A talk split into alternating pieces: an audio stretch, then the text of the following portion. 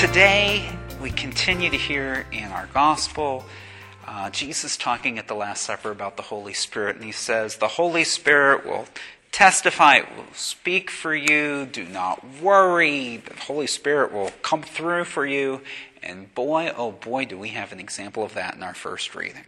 The wonderful, wonderful passage of Paul going to the city of Athens, the city of wisdom, city of Greek culture, and speaking to the Athenians in a way that they will understand, inspired by the Holy Spirit to do so.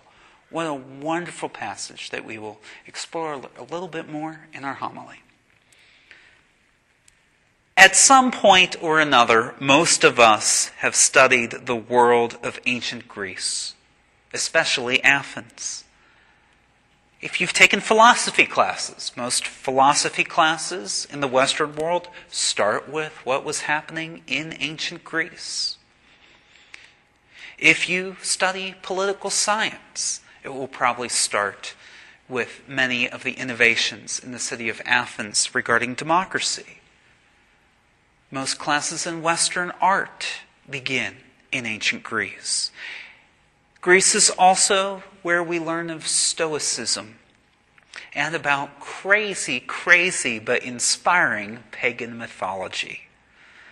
Athens and its world of thought is something we are familiar with.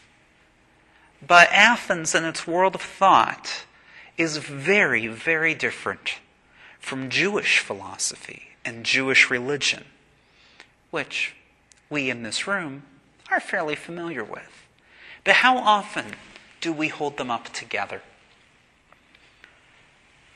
But look at how the Spirit instructs Paul to speak to the Athenians, to uphold what is good in the Greek culture, and to explain the culture to the culture, the Jewish Christian thought.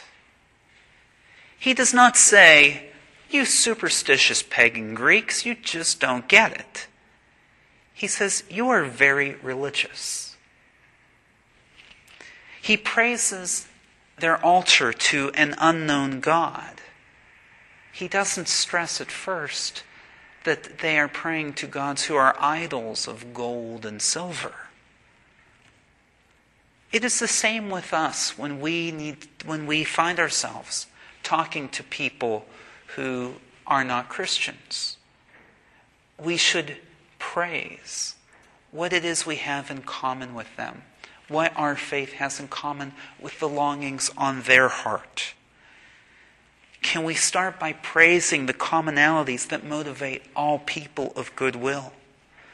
That's the heart of evangelization. That's the heart of our mission from God. The mission from God that we can only carry on through the promptings of the Holy Spirit.